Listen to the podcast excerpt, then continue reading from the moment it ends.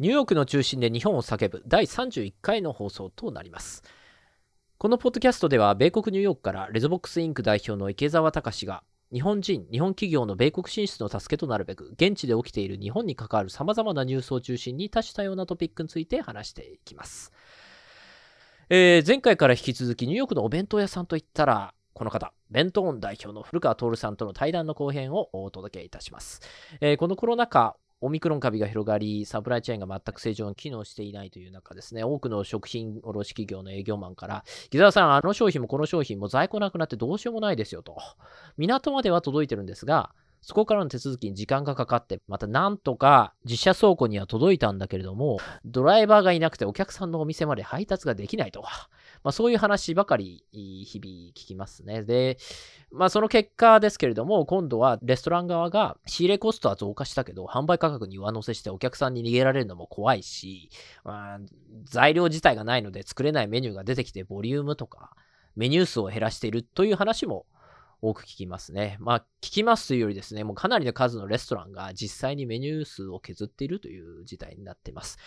ところが、ところがですね、そんな中、順調に売り上げを伸ばしているというベントンさん。いや、ちょっと待てよと。前回の放送で店舗にお客さん来ないって言ってたよねと。それに食材調達できないんじゃないのと。一体どうやって対応しているのと。まあ、そんな疑問を皆さん持たれたと思います。ここで過去に幾多の困難を超えてこられた百戦錬磨の古川社長のクリエイティビティが発揮されます。ぜひ最後までお聞きください。まあ、あの、この話ずっと続いてしまうので、次の話題に行きたいなと思ってまして、はい、日本でチェーン店をやっていてですね、何十店と展開されているようなお店であっても、やはりアメリカに来たら、ゼロからスタートしなければいけないことが多いと。うん、で、それは特にどのポイントかっていうのは、もうそのメニューであったり、オペレーションであったり、そういうところは日本で培われた経験があると思うんですけれども、一番僕ポイントとして食材調達、うん、このサプライチェーンのところっていうのが、やはりアメリカに来られた時に、まあ、ゼロからスタートしなきゃいけないんだろうなっていうところを感じていて、あの、やはり特にこれコロナ禍で、今、ズタズタじゃないですか、サプライチェーン。えー、日本食を扱われている卸さん、営業マンの方と多く接してお話しする機会があるんですけれども、うん、そういう方々も、食材がもう港に届かないと。で、届いてもドライバーがいないので、ニューヨークまで来ない。だからもう、どんどんお断りしてるんです。残念ですけれどもっていう話をよく聞くんですけれども、いろんな食材を使われてるじゃないですか、弁当さんも。で、常にこうメニューを新しいものを作られていく中で、レストランとかですとある程度こう固定のメニューがあって、で、よく見ると、あ、この椎茸はこちらのメニューでも使われてるなって、うまくこう、メニュー内でこう動かしたりしてると。この御社ももちろんそういうことをすごくされてるんだと思うんですけど、でも、その食材の調達っていうところ、もちろんこれは長年のご経験でいろんなところとの信頼関係で作られてきたと思うんですけども、こちらは現在どうですか？そうです。まずやっぱりコロナで、えー、ズタズタなのは見ててわかります。あの、人がいないからもう配送も来ないとか、えー、港から降りてないっていうのも実際ありますね。はい、ただ僕たちその弁当っていうのは、えー、今、池田さんおっしゃったように、そのレストランとちょっと違うのは、食材からメニューを作ってますので、メニューから食材を買ってるわけではないので、はい、だからそういう意味でその、うんうん、出だしが食材なんですね、僕たちにとっては。つまり入ってきたもので作ってるので、作りたいものから仕入れに行ってるわけではないので、そこがもう多分全く、えー、違います。例えば、とんかつ屋さんであれば、もう豚を買いに行くっていう、キャベツを買いに行くっていうのが当たり前の中で、うちらは、えー、キャベツが入ったよっていうんで、じゃあキャベツを使おうかっていう感じですね。そこがまず一つ違うところで、あとはその15、6年の信頼っていう意味では、同じように今度、例えば八百屋さんであったり、魚屋さんであったり、肉屋さんっていうのも、彼らも必ず在庫が出て、要は、えー、売り切りたいものがあったりとか、はい、そうなった時に、レストランよりも弁当が避けて食材が来てからものをメニューを決めれるので、まずうちに持ってきてくれるんですね。まあ基本レストランはそういうの欲しがらないんで、うん、レストランは欲しいものをオーダーしてくれるのが当たり前ですけど、どそうすると彼らにとっても弁当っていうのはちょっと特殊な位置にいるというか、ですので、今回こうなった場合でも、やはりその、こういうのがあるけど、どう使えますかっていう連絡はもうずっと来ますね。非常に面白いですね。まあ、あの、なんでしょうか。本当に料理上手な主婦って、冷蔵庫の中身が何であれ美味しいものを作れるみたいな、はい、そういうイメージでしょうか。もう、ある残り物でどれだけいいものを作れるかっていう。うん、なるほどね。その中で当然お客様、クライアントが何を求めてるかっていうのはもちろん把握している中でその方々の好みの中にぐっと当てはめていくっていう、そういうことを日々されてくる中で、あの、古川さんおっしゃってたの印象的なのが、もう毎日1個は必ず、えー、新規メニューを作るんだってて、もうそれをずっと続けてると何年も。そういう努力が、そのフレキシブルさといいますか、クリエイティブさといいますか、メニューの開発に関して、そういう時に生きてくるってことですよ。だからこのようなコロナみたいな異常事態になっても、僕らは大丈夫なんだっていうような、そういう自信っていうのはそういうところから。そうですね。入ってきたものから作るっていう方が、実はお客さんにとっても、なんか変化に勝手になっていくっていうか、自分がスタートになればなるほど、クリエイティブって難しくなってしまうんで、そこに少しこう、あの、ハードルをつけてくれて、縛りをつけてくれた方が、今週肉入らないよって言ってくれた方が、はい、もう肉は使わないっていうスタートに立てるので、だから何でも使っていいですよって言われた方が、実はメニューのクリエイティブっていうのは苦しくなってくるし、続けられなくなってくると思うんですよ。なるほどね。なるほど、なるほど。素晴らしいですね。本当にその考え方。まさにそういう方がこうサステイナブルというかビジネスとして異常事態にも対応できるし、こんなところにこういうものが出せますかっていうようなリクエスト、ざっくりしたものをもらっても、あ、じゃあこういうことができますよっていう提案ができるっていう、多分引き出しを非常にお持ちなんじゃないかなっていうふうに思う中で、次の話題に行きたいんですけど、はい、ミールキット、この事業が非常に広がってきてるっていうことをお聞きしまして、はい、まあこれは特にパンデミックになってからオンラインといいますか、配達っていうものに、えー、より力を入れなきゃいけない。また、えー、コンタクトレスといいますか、人がお店に来て感染などを気にしなくていいというところで、まあこれはもうベントーンさんだけじゃなくて、アメリカ全体で、えー、いろんなミールキットのビジネスが出てきましたが、その中でどうですか？ここ1年、2年っていうところで。そうですね。ミールキットに関して言えば、もう、えっ、ー、と、パンデミックになってから毎月売り上げが、ミールキット事業は倍倍倍っていう感じで伸びてるんですけども、まあもちろん、そのコロナによって、はい、えー、届けやすい、お客さんに届けやすくなったっていうのはあるんですけども、これはもう完全に15、6年前の、えー、自分たちでは分からなかったことなんですけども、やっぱり今みんな結局時間がないんですよね、もう。人間は。お金は作れても時間は作れないので、絶対24時間しかみんな持ってない中で、はい、これだけ情報化社会になって、みんな情報を得る時間がもう10年前と比べたら多分もう何倍も情報を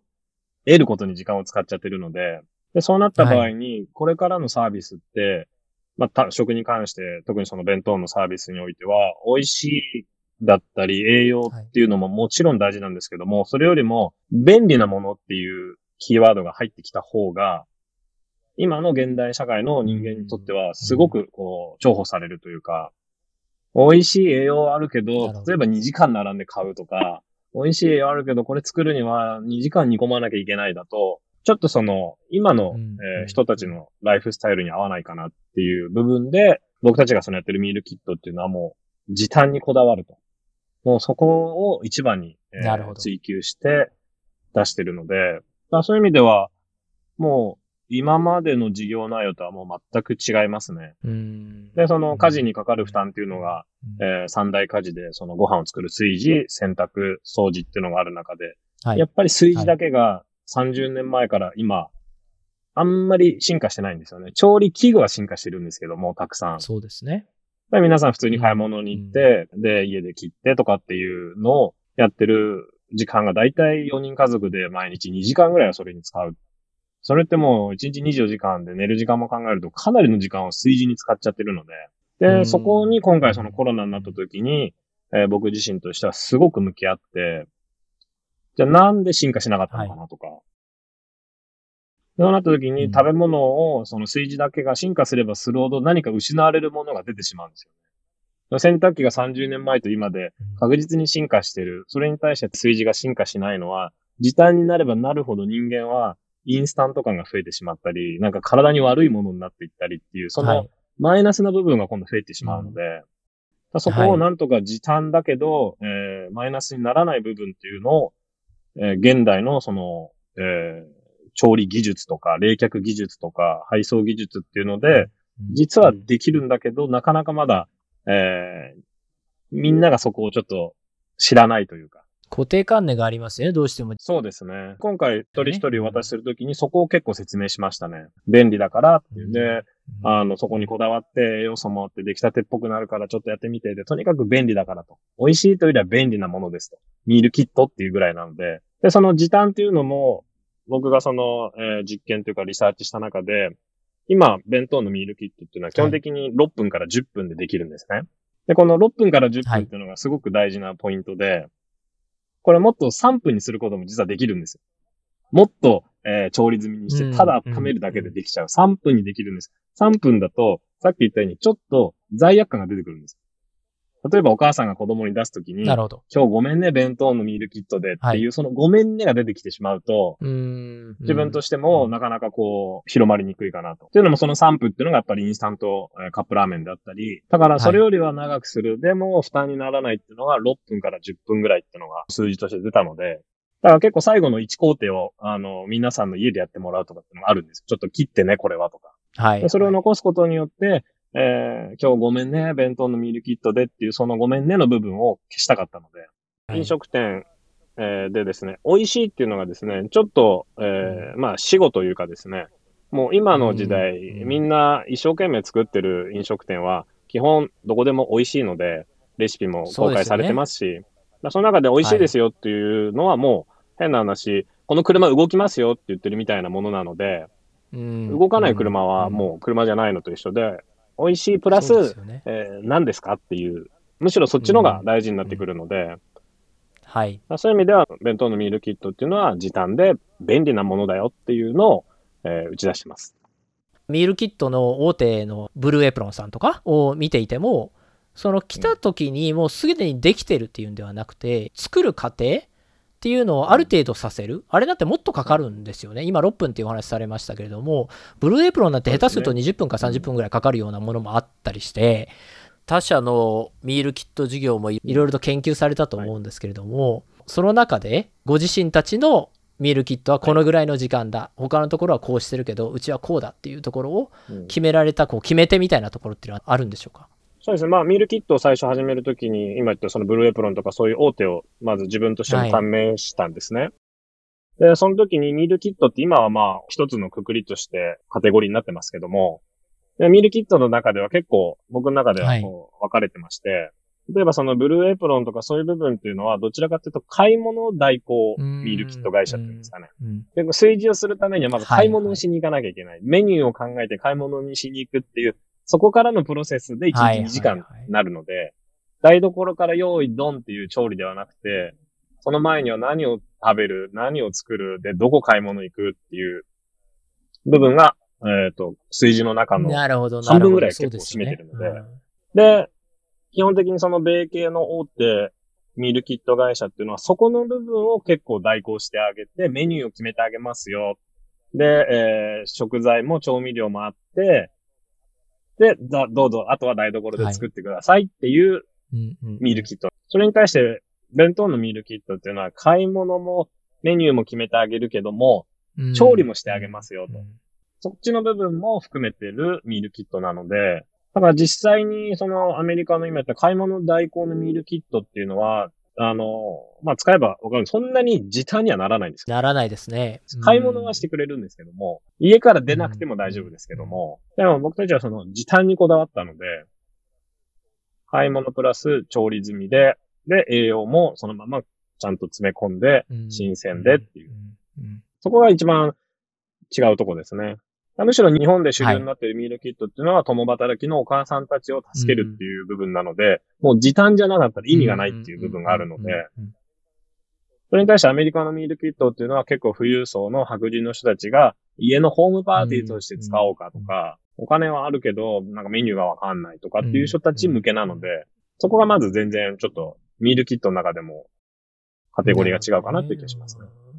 今、あの、毎月のように売買で、えー売り上げが伸びてるっていうことですけれども、ニューヨークスタートっていうところですと、どうしても配送できる範囲は限られますよね。東海岸の。やっぱアメリカって広いので、東海岸の何州までしか行けないというのがあると思うんですけれども、これは今後、全米に広がるような、または他国、メキシコとかカナダとか、そういうところまでお考えだったりするんでしょうか？まあ、今の時点では全米を目指すっていうのが一番大きな目標としてあります。はい、ニューヨークはどうしても東の端なので、配送をする上ではちょっと不利なので、はい、今、えっ、ー、と、ベントンとしては第二の拠点として、オハイオ州にミールキットの工場を今、えー、立ち上げ中で、まあ今年末もしくは来年の頭ぐらいには、えー、オハイオから、えー、出荷できるようにしたいっていうのがあります。これはどうしてオハイオにそうですね。オハイオ州はですね、全米の人口の75%の人たちに、えー、1日で届く州として結構その物流の拠点としては皆さん使っているので、まずそこが一番大きかった理由ですね。オハイオからかなりの人たちに届けられるというのが、はい、えー、一番大きかった理由で、もう一つは今、ニューヨークから、うんうん、えー、実際東海岸の15州、16州に届けてるんですけども、その一番遠いところがオハイオ州だったので、まあ、次オハイオ州を取れば、はい、そこからこう、タスキリレーの形で、もう15州ぐらい行くんじゃないかなっていうのを考えて、今、オハイオ州に、えー、第二工場を作ってます。なるほど。古川さんの Facebook とかを見てると、はい、いろんな州から、はい、うちのとこ届かないのかみたいなとこ書き込みをよく見るので、ああ、もう皆さん待たれてるんだなっていうのはすごくわかるんですけれども、じゃあ今後はもしかしたら南部の方であったりとか、西海岸であったりとか、そういうところにも展開していくご予定は、はい、ああの、全米の隅々の、えー、ご家庭に届けたいっていうのが、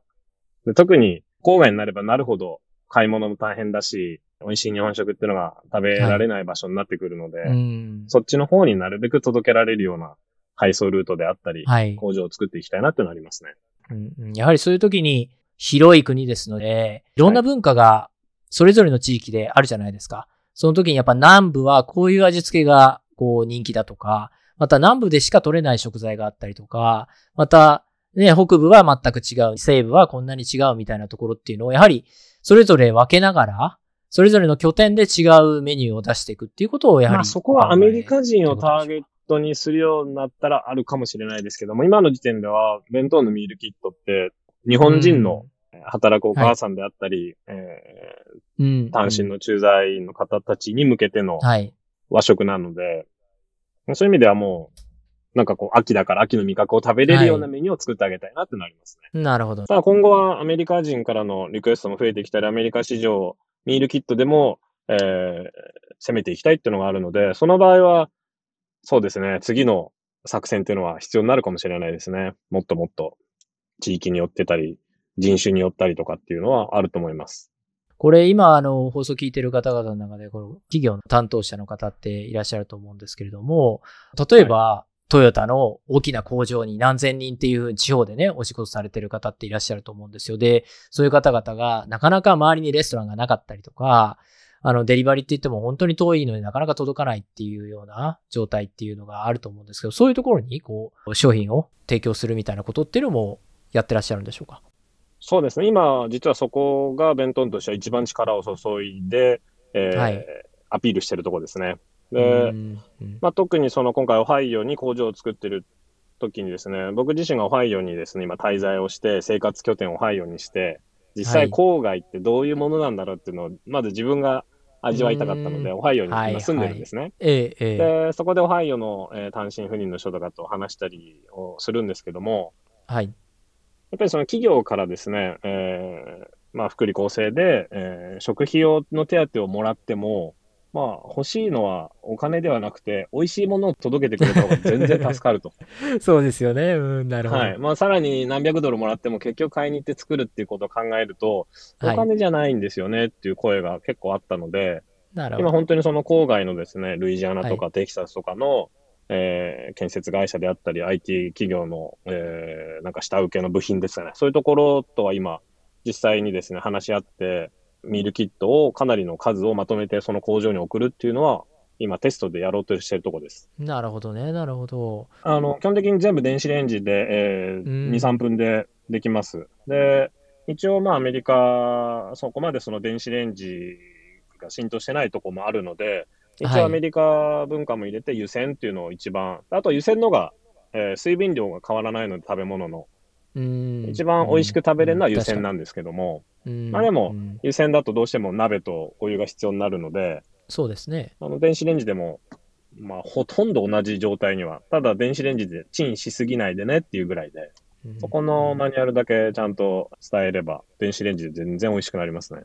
湯煎って湯煎しすぎてもあんまり変わらないんですよ。はい、だから電子レンジってちょっと多くしちゃうとパサついちゃったりとか水分が飛んじゃうっていうのがあるんですけども、うん、ただあの電子レンジで全部できます。ですので出張先のホテルに届けることもできますし、はい。あとは単身赴任で最初、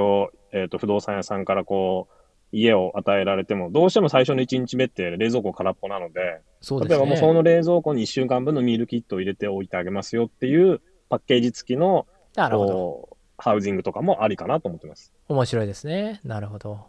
そうです。あとですね、ミールキットのですね、はい、お弁当と違うところなんですけども、はい、ミールキットをオーダーする人と、お弁当、まあお弁当っていわゆる、えっ、ー、と、企業に配達してるとかお店で売ってるお弁当なんですけども、はい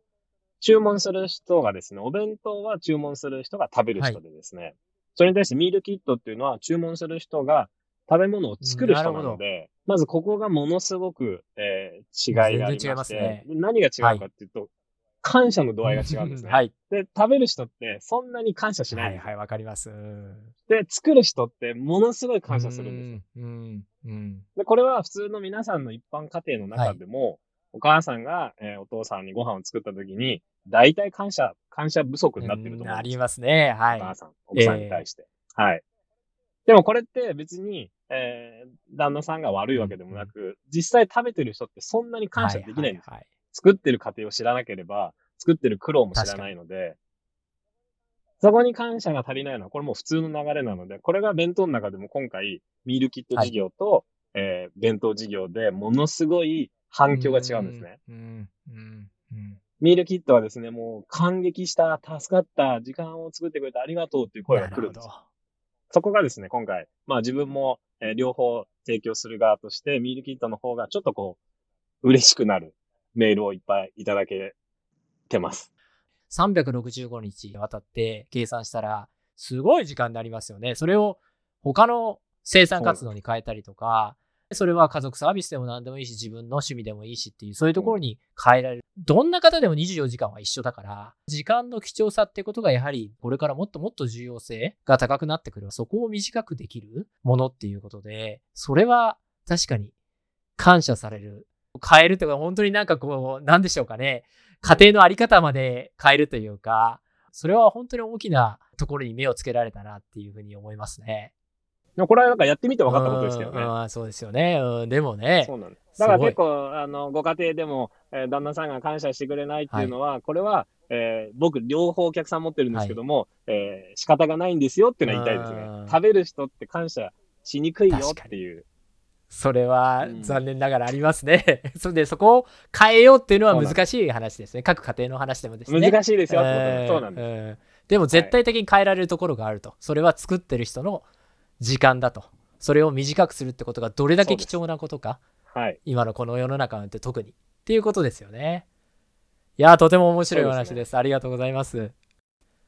そろそろ時間となってきましたので、最後の質問に移りたいのですが、あの、ベントーンさんとして短期的、長期的にこういうプロジェクトが進んでるよってもうあの、何かありましたら、ぜひお話しいただけたらと思うんですけれども。そうですね。まあ、あの、短期の部分でいけば、どうしてもこのコロナってまだあと数年以上は、後遺症としては、街は残ってしまうと思うので。残りますね。はい。はい。で、さらにその今、ミールキットやってて、やっぱり本当にたくさんの人たちが時間がないんだなっていうことも感じてますので、このミールキットっていうのをもっともっと、今、日本人の、えー、東海岸だけですけども、これを全米の日本人、そして、えー、まずアジア人になっていくのかなとかっていう、うん、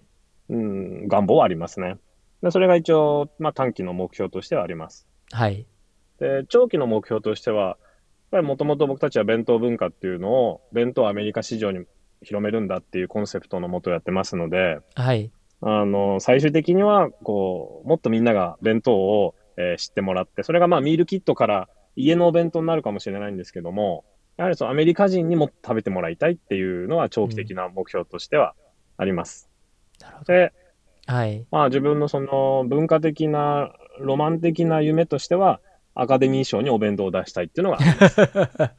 あとは宇宙に持っていってほしいなっていう、はい、この2個はずっとあります。だから NASA にお弁当を、えー、アカデミー賞のみんなゲストたちにお弁当を出してみたいとか。なるほど。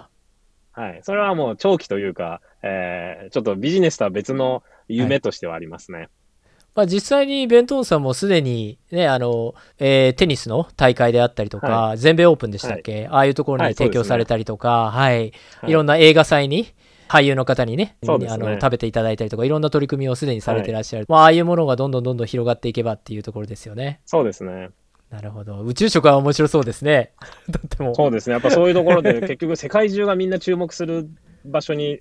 えー、出したいっていうのはありますね。そうですよね。特に宇宙食ですと、ね、そこでのメニューの考案であったりとか、どういうふうにこう提供するかっていうパッケージングであったりとか、そういうところもまた、ね、勉強になると思うし、すごく研究が進むと思うので、そう、ね,、いうところでね、あの、先に進めば、いや、もう、もうこれだけいろいろなご経験をされてきてるので、日本にいる方で、これからアメリカで食のビジネスをやっていきたいっていう方々に対して、こう、何かこうアドバイスのような、そういうような事業も十分成り立つんじゃないかっていうぐらい、もういろんなご経験をされてらっしゃるので、今後、まあそういうようなご依頼があった場合ですね、あの、受けていただけるのかなっていうような。どうですか？ね、多分受けないと思いますね、僕は。ああ、そうですか。うん、あの、誰かから教わってきてないで、こう、はい、スタートもそうですし、起業もそうですし、はい。こう、ターニングポイントも全部基本的にあんまりこう、知識から攻めてないので、はい。なんかこう、教えることがちょっと難しいかなとか、うん、うん、うん。なんかもうちょっとそこは池澤さんのような方が教えてあげた方がいいんじゃないかな。こう聞かれても、はい、いや、わかんないっていうのが素直な、えー、僕のりの答えですね。なるほど、ね、ただまあ、結局食べ物もそうですけども、ローカルの人たちがそこで、えー、売って食べる人たちがそこにいるので、はい、答えはそこにあるんじゃないかなって気がしますね、うん、常に、うん。うん。確かに。おっしゃる通りだと思います。うんもし最後に何かお話ししたいことがあれば。はい、そうですね。まあ、あの、ベントンという会社を僕がですね、2006年に立ち上げまして、はい。もともとどちらかというとものを作るタイプで、あんまりこう喋るのも得意ではないですし、はい、まあ、好きでもないので、まあ、今回池澤さんのあれなんで受けてるんですけど、あんまり得意じゃない。ありがとうございます。はい。そんな感じで15、6年間ものを作り続けてるだけの、えー、人間なので、はい。ただ、このミールキットを今自分でやっててですね、かなりの可能性を感じますので、まあ、投資家というか、僕とは、僕にはない部分を持ってる人で、なんか一緒にやってみたいとか、はい、えー、こういう今のミールキット、弁当のミールキットを使ってこんなことやりたいっていう、まあコメントというかアイディアっていうのは、なんかどんどん欲しいなっていうのは最近特に思ってます。あんまり社交性がないので、そこにえー、自分からどんどん入っていくことはないんですけども、はい。なんかまあこれを今回聞いていただいた方で、ちょっと興味持ってもらえたら、なんか連絡してほしいなっていうのありますね。あの、古川さんはですね、もう弁当オタク、もう職人、ね、研究者っていう言葉がもうそういうカテゴリーがビタッと合う方ですので、もう今おっしゃられた通り、ちょっとね、恥ずかしがり屋みたいなところが あったりしますので、でね、ただ本当にビジネスに対しては真摯にまっすぐ進められてる方なので、ちょっと僕はっていうね、あのそういうのは向いてないんですけど、謙遜されてますけれども、本当にご経験は誰よりも、もうアメリカの厳しい職業界でですね、